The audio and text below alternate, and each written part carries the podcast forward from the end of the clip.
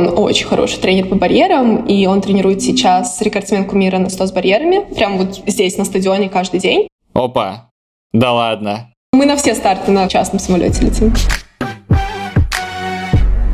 Оклахома, Огайо или еще какие-то вообще, ну, штаты, как здесь говорят, in the middle of nowhere.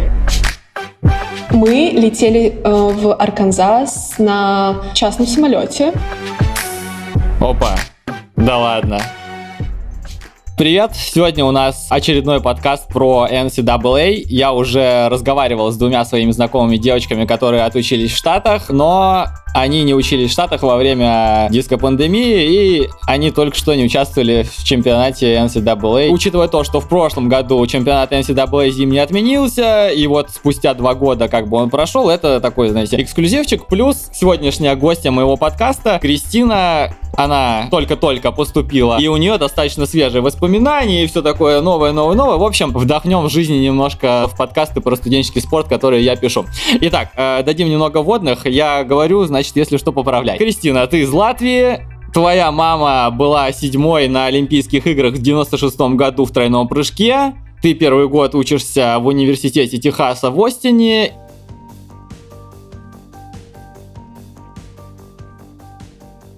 И еще ты серебряная медалистка в многоборье на чемпионате Европы в две тысячи восемнадцатом году. Да, все верно, всем привет.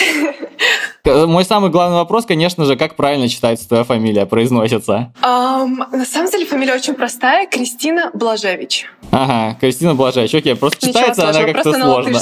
Да. Okay. Да, на латышском просто там много всяких значков и вот этого всего.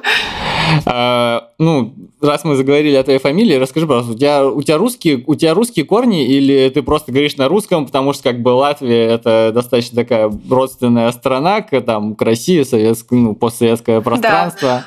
Да. Ну, только потому что, да, это постсоветское пространство. Оба моих родителя родились в Риге, в Латвии, и я с детства говорю на русском. И ходила только в латышский детский садик и школу. Но мой родной язык — это русский. Ага.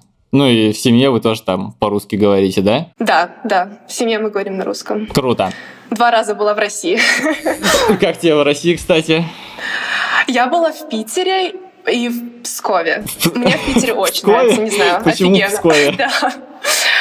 На самом деле у нас заканчивалась виза, и мы очень хотели куда-то съездить в последний момент, и мы решили, а давайте в Псков, потому что это недалеко, там, по-моему, два с половиной, три часа, и мы решили просто на выходные сгонять туда. Как ты оказалась в Техасе? Расскажи, пожалуйста. Это очень интересно, но многие прибалтийские и спортсмены из Европы уезжают учиться в Америку, потому что когда ты участвуешь в международных стартах, и если ты в старшей школе, это где-то у восемнадцати, у двадцати, тебе начинают поступать предложения. Обычно это просто э, сообщения, не знаю, в Инстаграме или в Фейсбуке.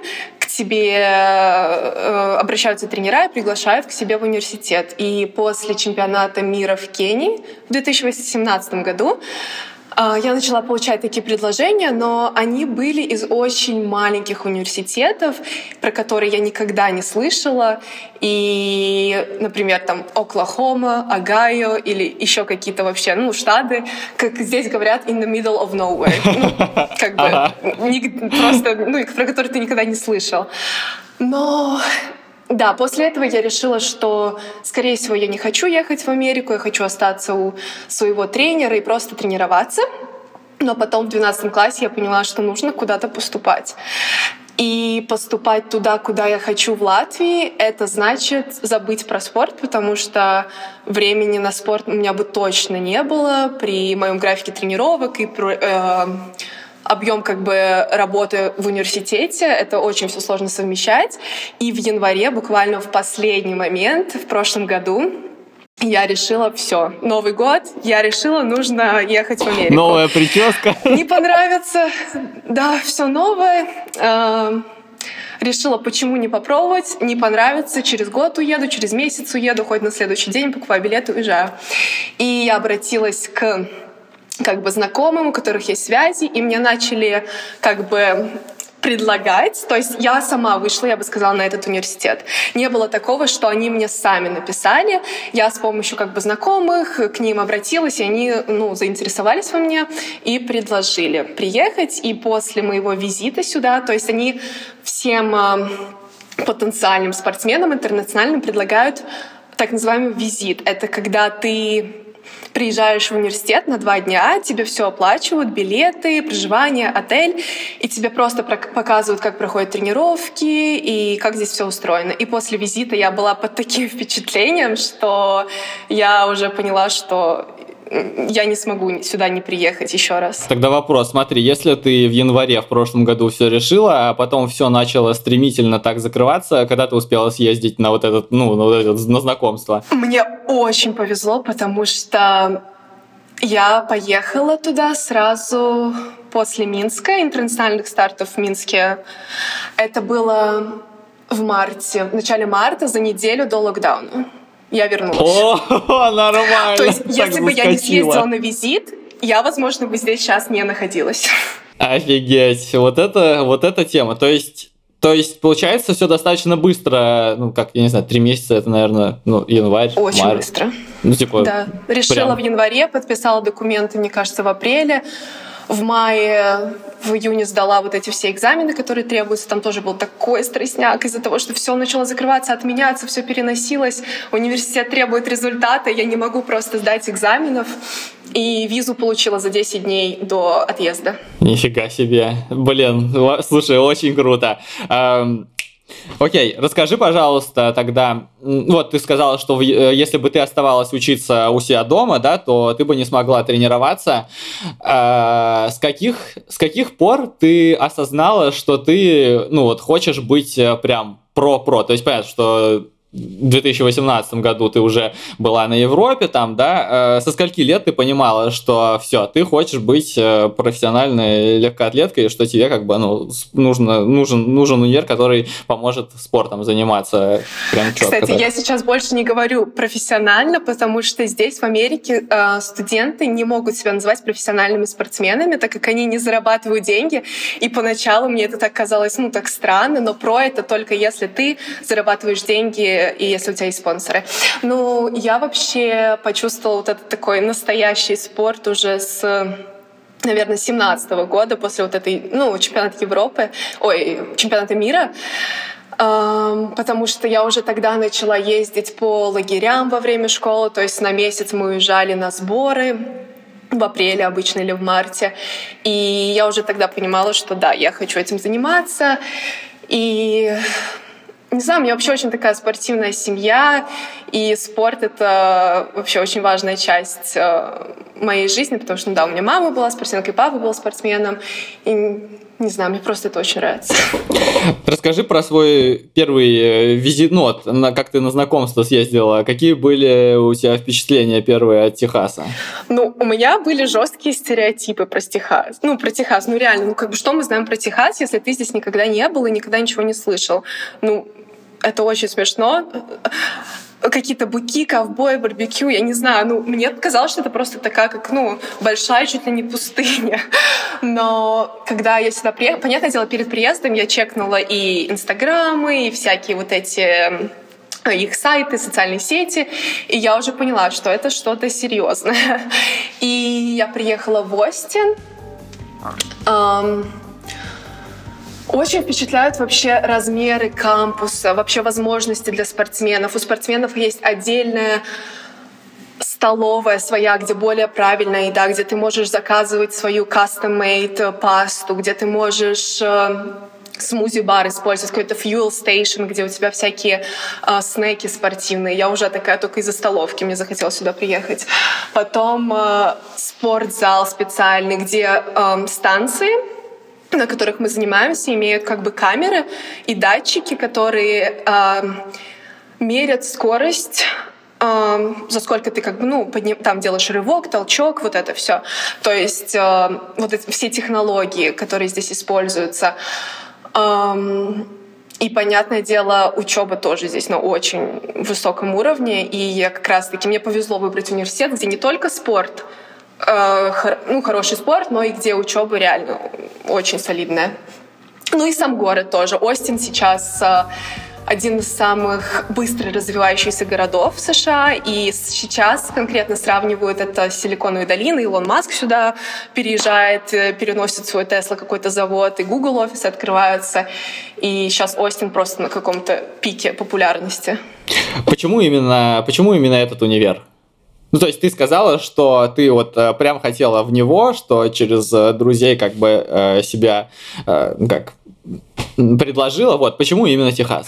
Нет, если честно, до приезда я про него почти ничего не знала. Мне просто как-то так повезло, что мне написали, я согласилась, приехала, понравилось, решила сюда поступить. Я только сейчас начинаю осознавать, насколько это крутой университет. Потому что во время, ну, до визита... Во время визита я еще как бы так, я особо не знала ни про эн си эй эй, какие университеты считаются такими более как бы топовыми в плане спорта. Но это просто, это реально случайность. Ага, блин, очень круто. А какие еще были альтернативы, ну, не считая вот этих вот униров, для которых э, первый дивизион — это, ну, что-то такое из области фантастики? Да, э, ну, все университеты — это были первые дивизионы, и... Мне, мне поступали предложения из Небраски, из Теннесси, по-моему, из Огайо, а, Ухайо, не знаю, и Оклахома. Это был один из самых первых предложений.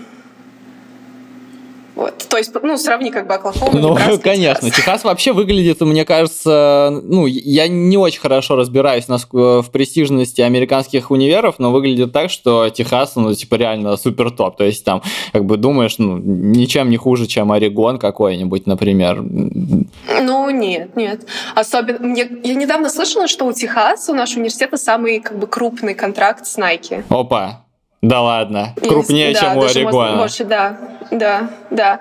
Но знаешь, это тоже интересно, потому что э, уровень даже легкой атлетики, уровень других видов спорта зависит от того, насколько, по крайней мере у нас так, насколько у вас крутая футбольная команда, потому что футбольная команда — это основной заработок.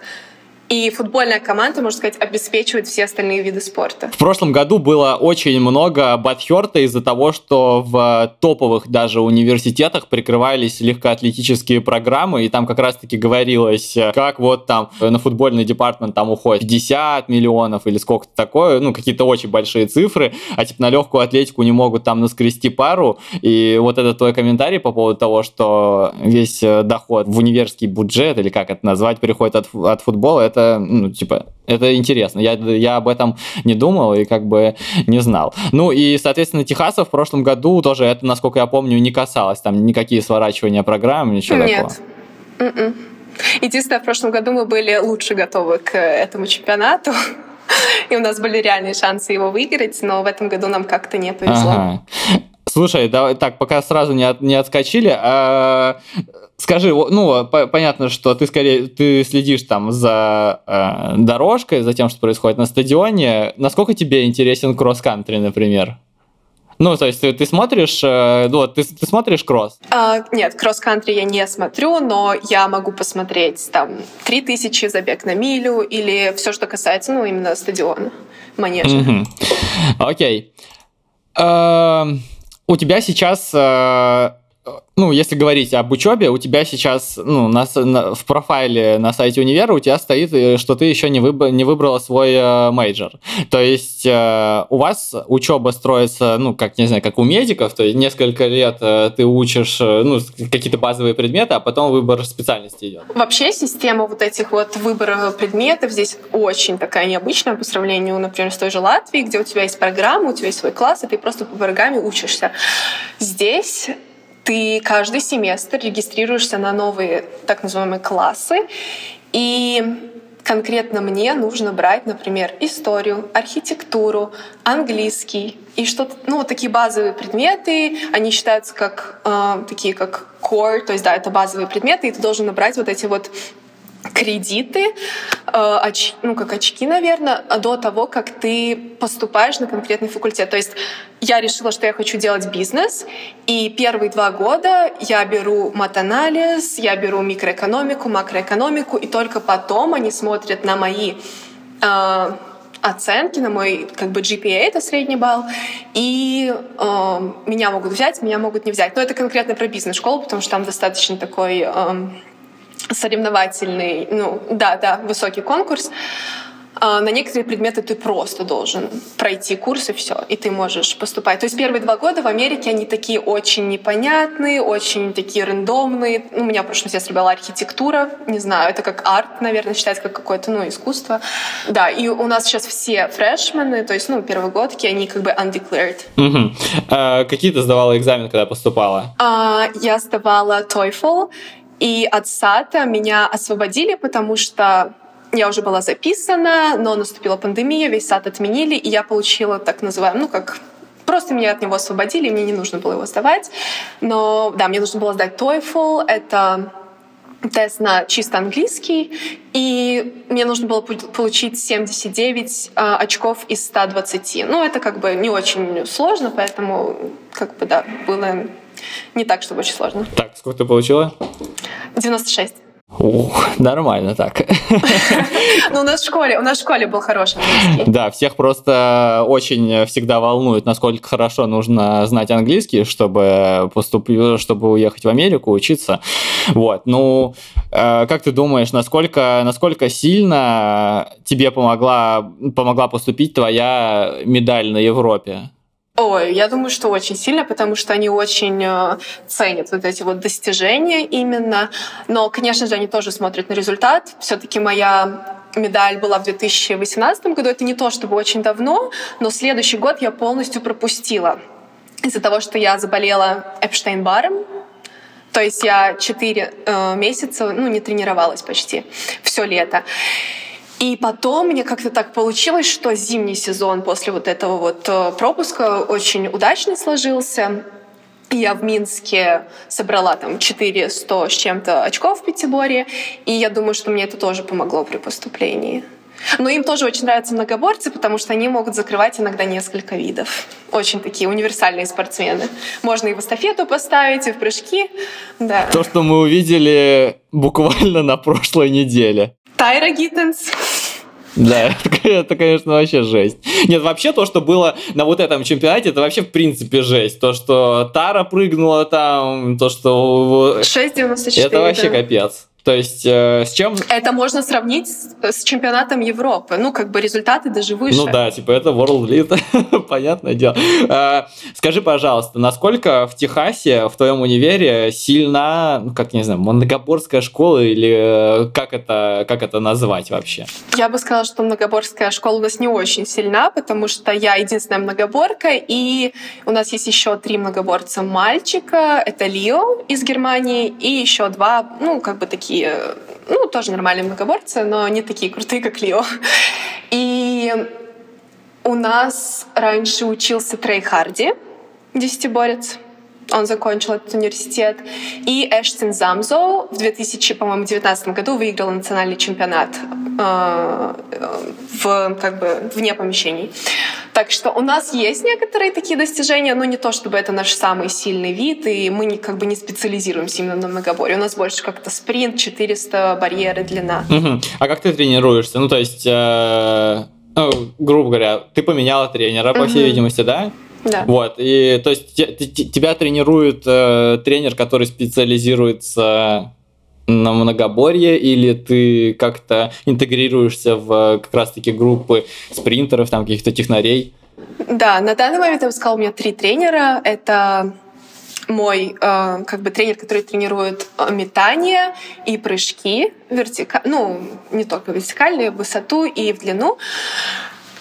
И потом у меня есть head coach, он тренирует э, барьеры, потому что он очень хороший тренер по барьерам, и он тренирует сейчас рекордсменку мира на сто с барьерами, прямо вот здесь на стадионе каждый день, э, Кендра Харрисон, mm-hmm. если знаешь. Да, конечно. Вот. И он просто офигенный тренер по барьерам. И также он нам осенью тренировал именно выносливость. Это там по четыреста, по триста, по шестьсот, вот такие вот бега. И потом у меня есть еще один тренер, он э, чисто в зале. Три раза в неделю мы с ним работаем э, с штангой. Но у меня до сих пор есть мой э, латвийский тренер, и я планирую все-таки продолжать сезон летом. Я когда вернусь в июне, то я все равно буду тренироваться и готовить, э, готовиться к европейским стартам. Так, а, а летний чемпионат у тебя был и когда? По-моему, там десятого июня, что-то такое, в Орегоне. Ну, то есть после него? Да. Ну да, еще нужно ну, квалифицироваться, но я надеюсь, что на следующей неделе у меня уже первый старт будет в, как бы, на улице. Я только что приехала из Индорс с эн си эй эй, мне уже опять надо делать многоборье. Ладно, раз мы заговорили про квалификацию, расскажи, пожалуйста, как люди попадают на самый главный студенческий чемпионат этой планеты? Летом это более, мне кажется, сложный процесс, но зимой это просто тупо топ шестнадцать по... в стране. Есть ранкинг, ну, как бы ранкинги, да, и ты просто каждую неделю там проверяешь, смотришь, на какой ты позиции, и, да, если ты топ шестнадцать, то ты туда едешь. На какой позиции ты после, после, ну, после, ну, зима закончилась, получается, зимний сезон, индор закончился, на какой ты позиции сейчас? Ну, до чемпионата я была на третьей позиции, а во время чемпионата я финишировала на седьмой позиции. Ага. За, за, неделю, за, неделю до, за неделю до эн си эй эй чемпионата ты выиграла биг твелв. Расскажи, пожалуйста, что это такое? Ну, то есть, хочется, чтобы люди, которые слушают мои подкасты и читают Акрос, для них это, ну, типа эн си эй эй, там еще более-менее привычно, а биг твелв это вообще, что это такое? Вот, расскажи, пожалуйста, подробнее да. про эту тему. Я сама долго не понимала, как это вообще все работает и зачем вот эти конференции, еще что-то, но... Как я сейчас понимаю, вся Америка, все американские университеты, например, первого дивизиона, делятся на так называемые конференции. Это как такие э, соревнования, где каждый год участвуют одни и те же университеты, и некоторые конференции, они, например, более сильные считаются, некоторые более такие слабенькие. И... Мне кажется, исторически это вообще было чисто из-за, как бы, географии США, то есть биг твелв — это более такие южные университеты, на севере у них своя конференция, и просто потом на эн си эй эй они съезжаются в один э, город, лучшие спортсмены из каждой конференции соревнуются.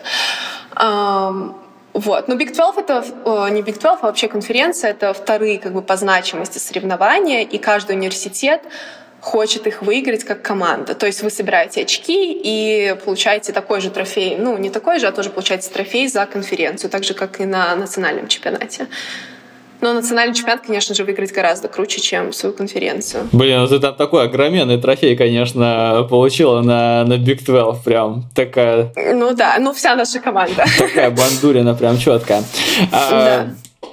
Господи, расскажи, пожалуйста, про то, как сейчас вообще прошел э, чемпионат. То есть э, не было, понятное дело, не было болельщиков. Насколько там все у вас э, строго было? Ну и как вообще там по атмосфере, по ощущениям? Да, э, в плане мер, как бы, предосторожности, безопасности коронавируса все было очень хорошо организовано, все было достаточно строго. Э, мы летели э, в Арканзас на частном самолете. Та-дам! Мы были... Да, и мне кажется, все университеты летели на частном самолете. То есть, ну, мы просто нас автобусик привозит в вот этот частный терминал, мы выходим, поднимаемся по лесенке и садимся в самолет. Никаких security control, ничего, только паспорт нужно. Охренеть. И... Да, мы были в этих, как бы, эн девяносто пять масках, это как такие полуреспираторы, мне кажется, и эм, такая пластмассовая штука на резинке. Ага, ну что, типа шлем, визор какой-то там, да. Да, да, то есть мы просто такие вот инопланетяне, летим на эн си эй эй. Эм, если полет даже, не полет, а поездка в автобусе больше пятнадцати минут, нам нужно надевать вот эти респираторы, и вообще требование к каждому университету было... Два теста в неделю, чтобы, как бы, ну, университет э, участвовал. То есть с августа я сдавала по два теста в неделю, это где-то пятьдесят тестов я уже сдала на коронавирус. И непосредственно, когда мы приехали, да, когда мы приехали в Файтвилл, мы там тоже вечером, в десять часов вечера сдавали э, тест на коронавирус, пятнадцать минут подождали, получили результат, и все, значит, мы можем стартовать. И так же самое мы после старта сдаем тест. Охренеть! И, конечно, в секторе тоже. Да, да. Каждый, каждый там, не знаю, среду, воскресенье мы сдаем эти тесты. И в сек- э, сектор тоже организован максимально, типа, безопасно. Там коврик, стульчик, корзинка своя на расстоянии два метра. У нас даже на восемьсот метров, я помню, на конференции была отдельная команда «Снимите свои маски». То есть мы на восемьсот стоимся в масках. Он такой, типа, снимите свои маски, кладешь его в корзинку, эту маску на, под твоим, ну, как бы номером по второй дорожке, у тебя номер два. И потом уже команды, как обычно.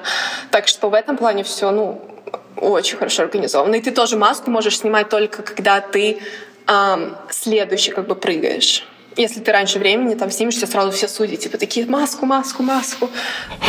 Офигеть. Про этот манеж говорят, что он охренительно классный, то есть там все супер быстро бегут. Было ощущение, что там какая-то дорожка прям офигенная или что-то в этом роде? Ну, я там по личнику только восемьсот пробежала, но, если честно, в длину мне там прыгать не нравится, там нужно уметь прыгать, потому что дорожка находится на таком как бы возвышении, так подиуме так называемом, она супер громкая, супер как бы, как паркет, что ли, ну, она очень... Ну, типа она пружинит еще вот так вот, получается. Да, она жесткая, пружинит, и на ней нужно уметь. Если ты попадаешь как бы в прыжок, так, ну, если так можно сказать, попадаешь вот, не знаю, в ногу, в толчок, тут тебя просто на шесть девяносто четыре ты прыгаешь.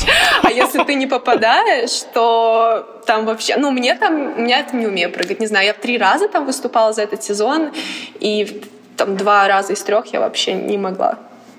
Насчет, ну, как бы именно дорожки для спринта, ну, да, нормально, она достаточно твердая. Прикольно. Блин, ну, не, ну, история про частный самолет, это, конечно, вообще, это, конечно, вообще нечто. Да. У меня был шок тоже. Но мы на все старты на как бы частном самолете летим. Блин, жесть. А в чем еще? Когда мы выиграли конференцию, мы садимся в самолет, и диспетчер, ну, как бы стюардесса просто включает там песню «We are the champions» на фоне. Блин, нифига себе. В чем еще, в чем еще проявляет... Ну, то есть, э, стало ли для тебя вот... Э, ну, понятно, что самолет для кого угодно там мог стать типа таким шоком культурным.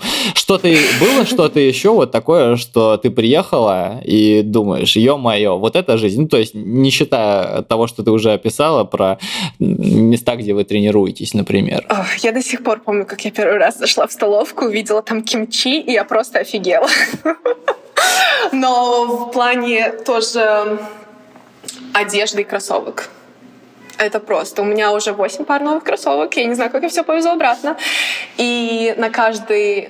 Одежда здесь это как тоже такое, как награда. То есть ты квалифицировался на эн си эй эй, тебе подарили там новые кроссовки, какие-то Nike новые. Потом ты заработал как бы очки для своей команды, тебе еще какой-то подарок.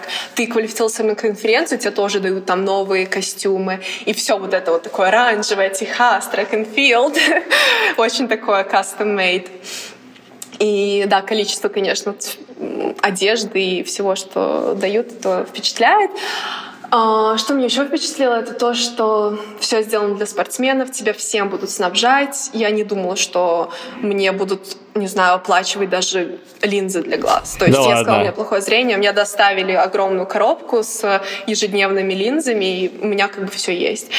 Да, то есть если ты на полной стипендии, тебе будут давать одежду, всякие медикаменты, врачи, страховку, что очень важно.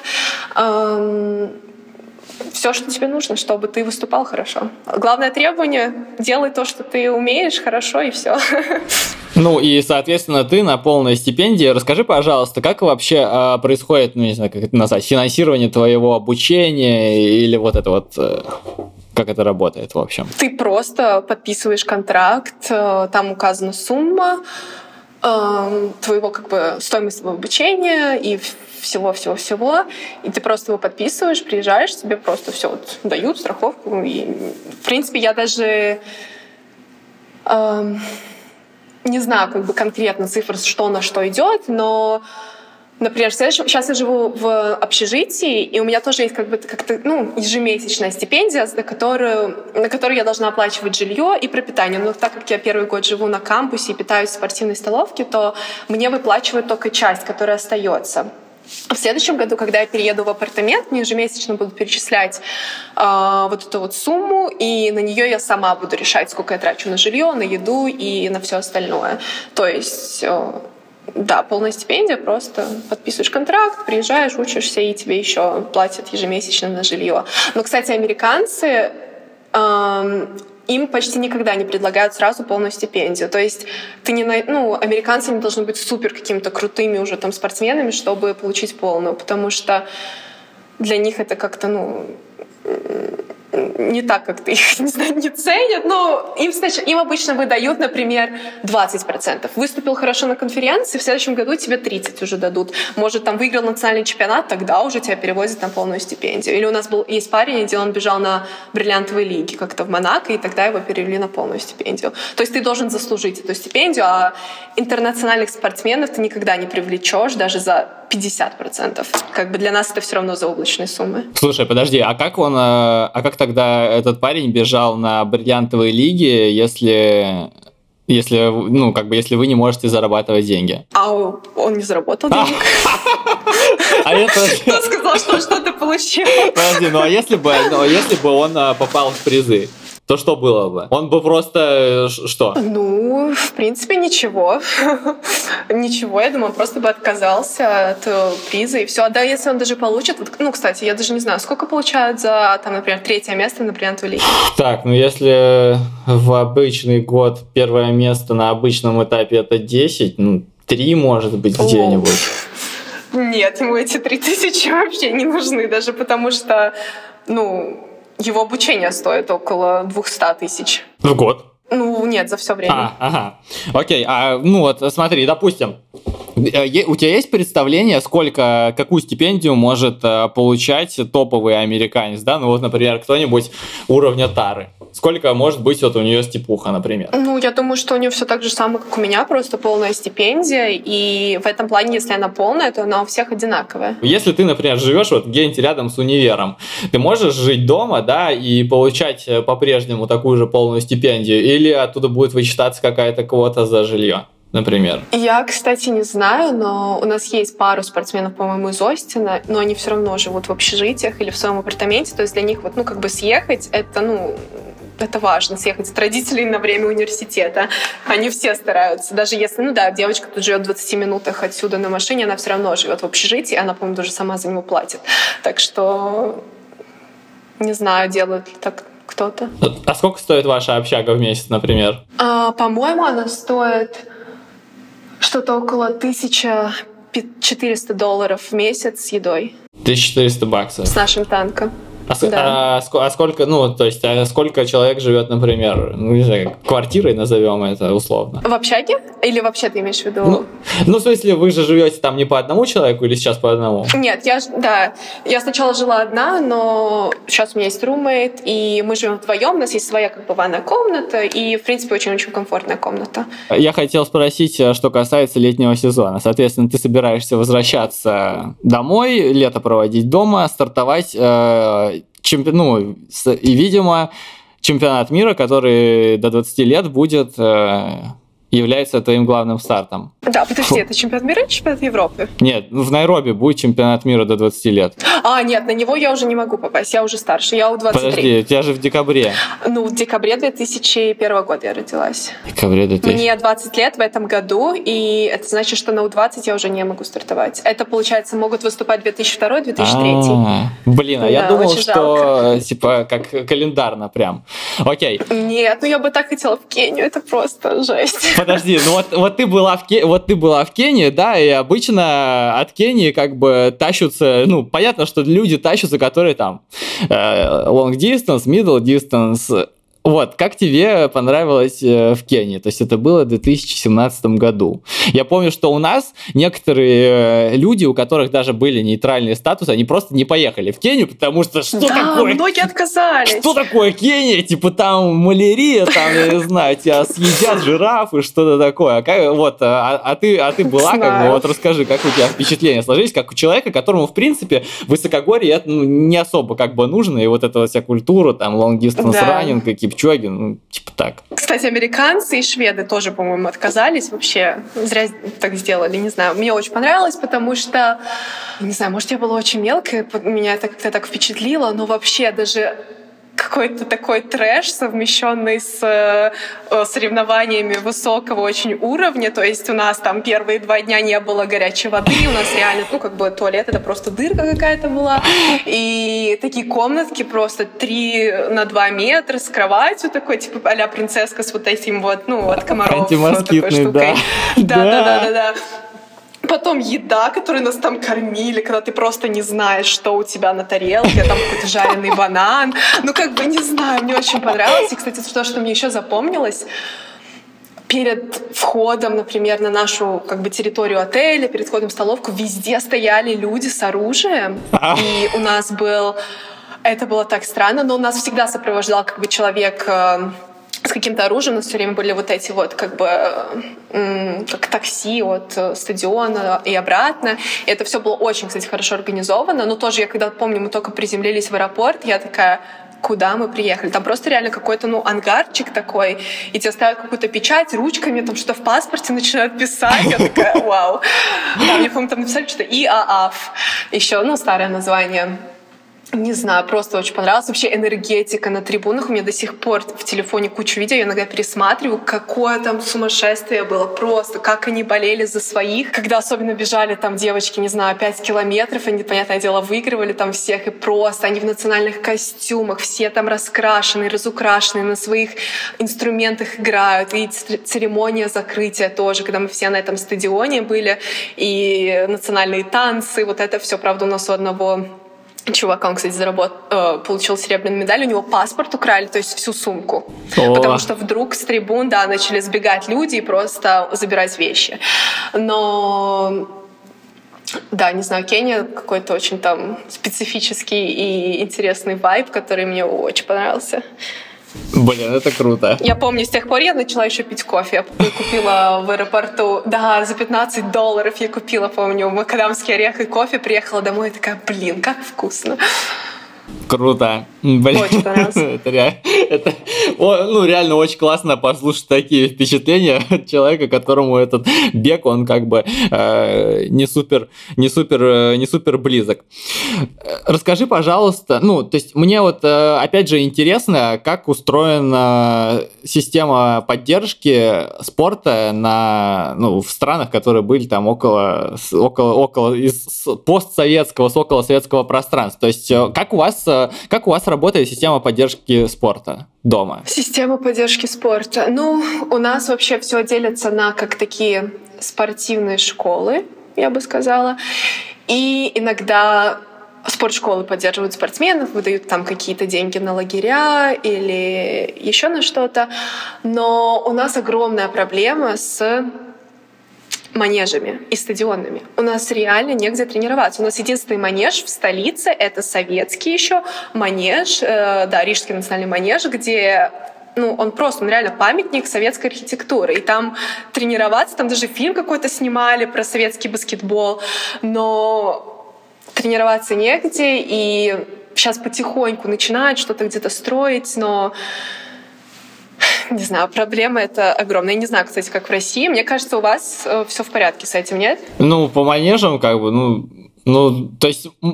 Много проблем, конечно, тоже есть, и постоянно народ пишет, что вот там, посмотрите на наш манеж, то есть там, не знаю, даже тот же самый Шубенков, например, там, я думаю, ты видела, трениру, тренируется да, в каком-то да, да, коридоре, видела. Но не так, чтобы на всю страну, там, условно, угу. один манеж. Но меня больше интересует э, вопрос, то есть вот у нас там, например, спортсмены получают э, какие-то ну, стипендии. зарплаты, стипендии, да. Как, э, как у вас это работает? У нас спортсмены получают какие-то деньги, э, только если они в Олимпийском как комитете или как бы... в олимпийской как сборной. Но это не значит, что ты едешь на Олимпийские игры, тебя просто туда... Эм, при, ну, не приглашают, тебя просто предлагают контракт, и ты в олимпийском э, в таком как резерве, можно сказать, mm-hmm. наверное. И только тогда ты получаешь какие-то деньги на лагеря и как бы небольшую зарплату каждый месяц. Но это не то, что ты можешь на это прям жить и обеспечивать себя. Этого не хватает. Тебе нужно либо как-то еще где-то зарабатывать, работать, или ты должен быть супер топовым спортсменом с контрактами. Ага. А как у вас тогда, ну вот, как у вас э, легкоатлеты, ну, назовем так, средней, средней, средней руки, средней ноги выживают? Все реально все работают? Ну, э, из профессионалов, которых я знаю, ну, у них есть как бы с Nike какие-то контракты, я не знаю, ну, какие там деньги, но как-то выживают. Некоторые даже работают параллельно. Но там тоже делится вот этот олимпийский резерв на три состава, А, Б, С. Если ты в А составе, то у тебя такая как бы хорошая зарплата, ты уже выполнил как бы норматив, и ты реально претендуешь на медаль. Тогда да, тогда у тебя как бы ну, нормальная вот эта стипендия. Ну а если ты просто, наверное, в там С составе, то у тебя ну, совсем такая... Просто как такой бонус. Получается, что вот для тебя переезд в Америку, ну, это просто ре- реально такой как бы способ, способ нормально, нормально тренироваться и нормально как... заниматься ну, да. спортом. Но у меня как бы еще была спортшкола, которая помогала, но это тоже, ну, как бы помощь именно с организа... организацией лагерей и всех, всего остального. Это не так, что вот, да, зарплаты нет. А, кстати, в Остине есть зима? А, была. Одну неделю. Ну, типа со, сне... со, сне... со снегом там. Ну, ты не видел то, что у нас случилось буквально месяц назад? А, ну, я видел, Везде что... говорили про Техас. Я видел, что какой-то был дикий снегопад, и какой-то э, суперважный чиновник во время того, как э, Америку накрыло стихийным бедствием, он куда-то полетел отдыхать, и все его там поливали говном. Но... Ну да, Техас очень вообще такой независимый штат, и тут как бы люди могут делать все, что хотят почти что. Но у нас месяц назад случился просто апокалипсис какой-то, у нас выпал снег. Здесь снег выпадает, ну как бы иногда на один день, и он сразу тает, а тут минус двадцать, минус пятнадцать, ладно, минус двадцать, по-моему, не было, минус десять стабильно. И неделю э, мы катались здесь вот с горок на всяких картонках. Реально, мне казалось, что я снега никогда в жизни не видела, и было очень весело.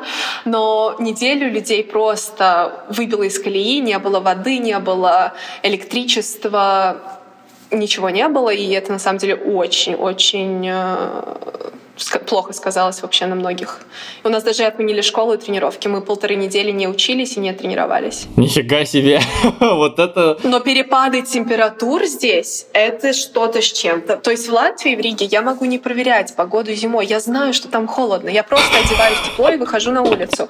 Здесь, здесь может быть один день минус два, э, там, минус утром, а утром уже плюс двадцать, и я бегаю как бы в шортах и в топе, а на следующий день опять холод, семь градусов. То есть я не знаю, как это, но здесь перепады температур просто сумасшедшие. Ты никогда не знаешь, сколько температуры за окном. Блин. Фига себе. Я не знал, что Техас типа такой э, капризный штат. Кстати, я вот э, чуть не забыл спросить, у вас сейчас э, занятия проходят нормально? То есть в классах? Э... Нет. Нет. А как сейчас проходит у вас? Все, все на дистанционке? У меня в этом семестре... Да, все в Zoom. Э, все в Zoom, но кампус как бы открыт. Некоторые предметы можно брать э, как бы очно или in-person, здесь говорят. Э, но в основном, я бы сказала, восемьдесят пять процентов классов все в Zoom. То есть в прошлом семестре у меня было пару предметов, на которые мне реально нужно было ходить. Но так нет, все только в Zoom. Но люди все равно приезжают как бы сюда на кампус чисто поучиться с кем-то вместе, посмотреть уроки и все такое. Но в плане спорта и организации времени уроки в Zoom — это просто... Это офигенно, если честно. Я сидела в отеле перед стартом, смотрела там свою лекцию, после старта посмотрела ее в записи. Так что... Мне нравится. Блин, это, это круто. Насколько, насколько много у тебя учебы? Учебы, я бы не сказала, что очень много. Сейчас я, у меня четыре класса, и в день, ну у меня так сложилось сейчас расписание, что в день у меня не бывает больше одного урока, и два урока у меня вообще полностью уже как бы записаны. И я просто могу пройти хоть весь семестр за там, неделю, если я захочу. Но я просто распределяю время. Там, например, раз в неделю я делаю экономику, потому что мне никогда не нужно заходить именно в как бы live Zoom, понимаешь? Ну, как бы все уже записано. А некоторые предметы требуют именно вот, что тебе нужно в одиннадцать часов утра на час зайти. Но если даже сравнивать со школой, я бы сказала, что мне сейчас... даже полегче, чем в школе. Потому что в школе у меня реально было десять предметов, у меня там были такие, ну, и физика, и химия, матанализ, все такое. А здесь как бы, ну, как-то так очень все... Два сложных предмета, два легких предмета, и я учусь, ну, наверное, не больше, ну, два часа в день. Иногда я могу не учиться четыре дня и проучиться там с утра до вечера, и всю неделю потом опять не учиться. Ну, как-то очень так... Очень все сбалансировано, можно все спланировать так, что ты вообще, ну, не очень будешь париться... об учебе. Может, это только первые два года, в чем я почти уверена. Когда ты берешь вот эти все лайтовые предметы. Звучит, конечно, вообще просто как сказка какая-то. Но у них, кстати, подготовка в старшей школе тоже не такая, как у нас. То есть у нас в старшей школе сложнее, чем у них. Они просто тоже выбирают предметы в старшей школе, и они могут выбрать там базовую математику, никогда в жизни не учить там почти физику, например. А мы все это проходим. И на таком нормальном уровне. То есть здесь я очень часто прохожу уже то, что я учила в школе. Ага, ну круто. Слушай, ну вообще, конечно, звучит, что все прям так э, классно, но...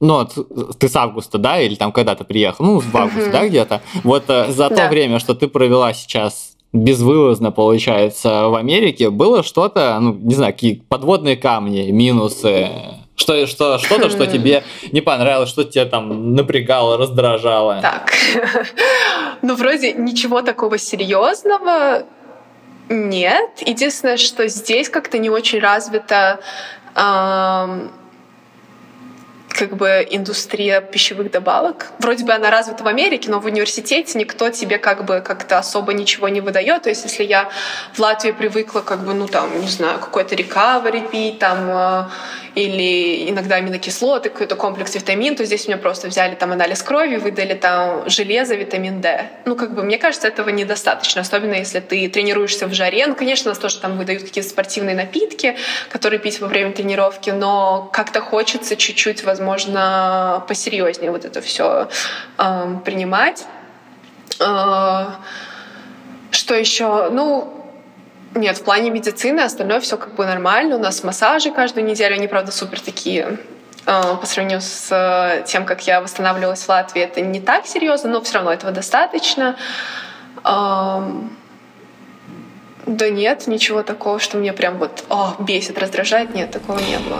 Как тебе, как, те, как тебе люди, с которыми ты учишься? То есть ты почувствовала, что прям какую-то э, сильную разницу с тем, что было в Риге? Не знаю, может быть, э, какая-то прям колоссальная, ну, менталитет совершенно отличается, что-нибудь такое? Ну да, менталитет совсем другой, и... Как-то, не знаю, возможно, у меня очень такие классные друзья в Риге, но здесь, мне кажется, все более такие какие-то, не знаю, поверхностные, материальные, очень такие а, ориентированные на там доход, заработок. И... Ну, они просто другие. Я не знаю, они не то чтобы лучше или хуже, это просто по-другому. Это нужно приехать и почувствовать. Потому что с ними классно, с ними классно, с ними интересно, но, например, на некоторые темы я с ними не очень люблю разговаривать, на какие-то более, может, серьезные, такие, где нужно такое именно персональное мнение, то я лучше позвоню своему другу из Риги. Mm-hmm. Но ты, ты, ну, за то время, что ты находишься сейчас э, в Америке, ты скучала когда-нибудь? Ну, ты скучала по дому, что прям вот, вот хочется? Ну да, конечно. Когда я здесь осталась на Рождество, я была одна во всем общежитии, я пошла погулять, и даже в городе никого не было, и все было закрыто, все кафе, рестораны, потому что Рождество — семейный праздник, и я просто гуляла и такая, блин... Эм... Первые четыре месяца я бы сказала, что вообще было несложно, потому что каждый день что-то новое, все время чем-то занимаешься, и ты такой еще под впечатлением. А вот сейчас уже, ну, во втором семестре я уже такая, блин, там сколько месяцев осталось до полета домой, я уже чуть ли не там дни иногда считаю, уже хочу билет поскорее купить. Эм, сейчас, да, не хватает. Но мне больше не хватает именно вот этого семейного, знаешь, просто тупо сесть, поужинать с родителями, там погулять где-то. Мне даже какие-то вдруг желания там в школу сходить свою, ну, не знаю, просто... Да, начинаю уже немного скучать. И по друзьям, конечно. Мне еще очень не хватает машины, мне очень хочется водить, а здесь я очень боюсь. И здесь нужно менять права. В чем боишься? Ну, не знаю, здесь такие хайвей, другие правила, и как-то здесь все водят по-другому. Здесь же можно водить с шестнадцати лет. И, не знаю, мне как-то не нравится, как здесь водят. Понятно. Дороги просто тоже огромные. В Техасе все такое очень большое, широкое и страшно. У меня еще был такой вопрос. Я, я не знаю, насколько он может быть корректен. С чем можно сравнить, э, не знаю, победу на эн си эй эй? О, победа на эн си эй эй. Я думаю, что это можно сравнить с победой на каком-нибудь вот чемпионате Европы. Ну, на взрослом Европы, уже. Европы, да. Да, да. Ну да, на взрослом. Но это очень круто. Если ты там несколько раз выигрываешь, и ты там уже, не знаю, выпускаешься в следующем году, то, возможно, даже это увеличивает твои шансы на получение какого-нибудь контракта. Или... Ну, это очень круто. В прошлом, ну, в прошлом году из-за того, что как раз-таки не было ни летнего, ни зимнего чемпионата, многие универы разрешили, ну, как, остаться еще на один год, как это называется... А... Ну, у них это eligibility. Вот, eligibility, да. Что сейчас, что, ну, много ли, много ли сейчас у вас таких ребят, которые в прошлом году не выступали, и вот сейчас этот шанс как раз-таки реализуют? Да, у нас много таких ребят, и очень именно крутые. В основном они, э, этот шанс хотят использовать те, кто реально, ну, как бы претендует на что-то, или просто очень любит легкую атлетику и хочет еще позаниматься. Потому что, ну как, они в основном же переезжают в другой город, чтобы учиться, и кто-то просто, ну, не хочет еще один год здесь сидеть и не учиться, и просто тренироваться, но те, кто, ну, на таком более высоком уровне, они пользуются этим шансом. У нас, да, у нас есть и прыгун в длину, он сейчас прыгнул уже на первом старте восемь двадцать семь, и тройной прыгает один парень. И я думаю, что многие воспользуются этим, и это увеличивает шансы как бы на победу уже на летнем чемпионате. Ну, как командные победы. Но, с другой стороны, это увеличивает конкуренцию в, ну, типа, в индивидуальном зачете. И не думаешь ну, да. ли ты, что это, ну, как, не знаю, немного несправедливо по отношению, там, опять же, к тем, кто первый год только поступил, или те, кто, да. например... Ты, например, такой... Как называется предпоследний курс? А, подожди, по-моему, это junior или senior? Я все время путаюсь, senior и junior. Мне кажется, предпоследний senior, это наверное. Junior. Нет. Может, сеньор. Ну, хорошо, ты, короче, ты сеньор. Ладно, не важно, ты да. такой сеньор, короче, сидишь и думаешь, так, сейчас я затащу летний чемпионат, а потом еще на следующий год затащу. А тут бац, и тот, кто... А как называется выпускник? Выпускной год. Ну, ну и тут, значит, остается... И тут, значит, бам, остается чувак, который должен был уже выйти... И, грубо говоря, он уменьшает твои шансы на победу. Ну да, это обидно, особенно если у тебя больше не будет такого шанса, он просто получил еще один. Например, как сейчас, у меня будет летний чемпионат, ну ладно, я фрешман, у меня еще три года впереди, но Тайра Гиттенс, она получила вот это eligibility, она сможет выступать летом. Получается, что если ты остаешься, грубо говоря, еще на один год, то... ты снова получаешь и стипендию, и вот, ну, все, все, все, все блага цивилизации. Ну, да, но прикол в том, что они школу закончили, они выпустились из школы, но вот этот год они просто только тренируются, потому что у них остался eligibility, они готовятся только к соревнованиям. То есть они... А-а-а. Э, да, то есть школу-то они закончили, они просто еще годик там что-то, не знаю, могут работать и тренироваться. Да. То есть это не значит, что они учатся еще один год. Но если это хороший спортсмен, то я думаю, что ему все оплатят. Блин, интересно. Насколько, насколько важно для универа затащить командный титул? Ну, то есть, опять же, культура командного, ну, культура представления легкой атлетики как командного вида спорта, это... Мне кажется, такое есть только в Америке и в Японии, например. Насколько это ощущается, и чувствуешь ли ты, что ты не только вот индивидуально выступаешь, да, но еще ты должна принести очки команде? Да, это очень чувствуется, и здесь это очень развито. Они это развивают еще до того, как ты едешь на соревнования. У нас есть всякие тим, так называемые баундинги, и когда нет короны, это еще больше как бы чувствуется. Там какие-то совместные походы куда-то часто организовывают. Например, есть такое топ-гольф, где... как такое многоэтажное, многоуровневое здание открытое, и там можно играть в гольф со всех этажей. И вот это все устраивается, чтобы вот развивать командный дух.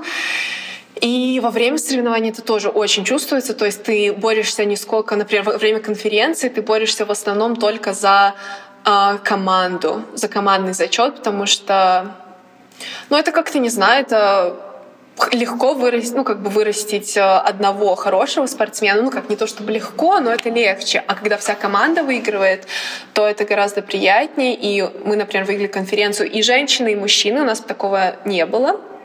до этого, и мы прям очень радовались, и это хед-коучу идет как очень большой плюс, и, возможно, даже какую-то премию получает, не знаю. Но здесь вообще, если хед-коуч не получает там национальный титул или титул конференции, но это в более таких как бы серьезных университетах, там его могут сменить через два года, ему могут не продлить контракт, если он не выиграет конференцию. И ну да, когда ты выступаешь, ты такой, блин, мне бы там с седьмого подняться на пятое место, это же принесет там на четыре очка больше. А прикол, если вы там потеряли, там не хватает пять очков до того, чтобы выиграть, и эти очки ты бы мог заработать, и ты такой, блин. Да, а могут, ну, то есть есть, ну, не знаю, вот случилась такая ситуация, и будут ли на тебя, так, не знаю, косо смотреть, что ли, или как это? А, нет, я думаю, что нет. Здесь как-то так нет. Mm-mm. Окей. Еще ребята, ну, я спросил своих фолловеров, есть ли у них какие-то вопросы еще, да? Есть ли у вас какая-то... Ну, понятно, что сейчас из-за коронавируса это все, наверное, подсвернулось. Есть ли какая-то культура сборов в американских универах или что-нибудь такое, например, там, не знаю, на каникулы куда-то? Да. Я помню, что когда я приезжала на визит, мне говорили, что они собираются поехать, по-моему, в Калифорнию на какой-то сбор.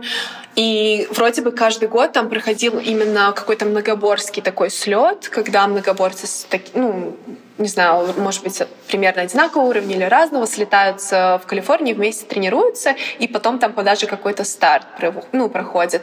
Но... У нас тут как бы в Техасе все время тепло, мы все время тренируемся на улице, у нас даже нету манежа. Нам как бы эти сборы, ну, не то, что не очень нужны, но... Я знаю, что бывают, да. Это не очень часто, ну, бывает, и... но я думаю, что это существует. Последний вопрос, наверное. В позапрошлом году несколько знакомых ребят тоже получали там какие-то сообщения в соцсетях от э, тренеров американских. И, конечно, у многих сомнения, сомнения возникают. То есть вот так вот просто. Ну, это, это охренеть, какая серьезная перемена в жизни. Расскажи, пожалуйста, были ли у тебя когда-то сомнения? И почему действительно стоит попробовать? А, у меня, кстати, да, хотела спросить, есть ли такая возможность у российских спортсменов и приходят ли какие-то предложения там, для школьников или еще кому-то. Но в Латвии тоже имеется такое, как, не знаю...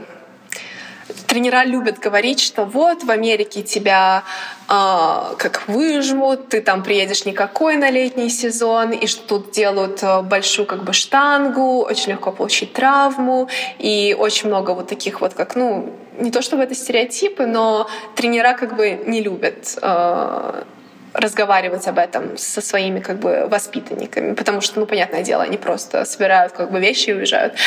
Но... Я не знаю, мне кажется, попробовать стоит, но, опять же, это зависит от университета. То есть нужно правильно выбрать. Я знаю очень много людей, которым не понравилось. Я знаю, девочка там была из Испании, она после рождественских каникул просто не вернулась, никому не сказала, удалила все контакты, всех заблокировала и просто осталась дома. Да, ну так тоже, почему нет? Так тоже можно сделать. Ну как бы, если ты никогда не планируешь все больше туда возвращаться и учиться в Америке, тогда, ну как бы, ладно, какая разница. Но если...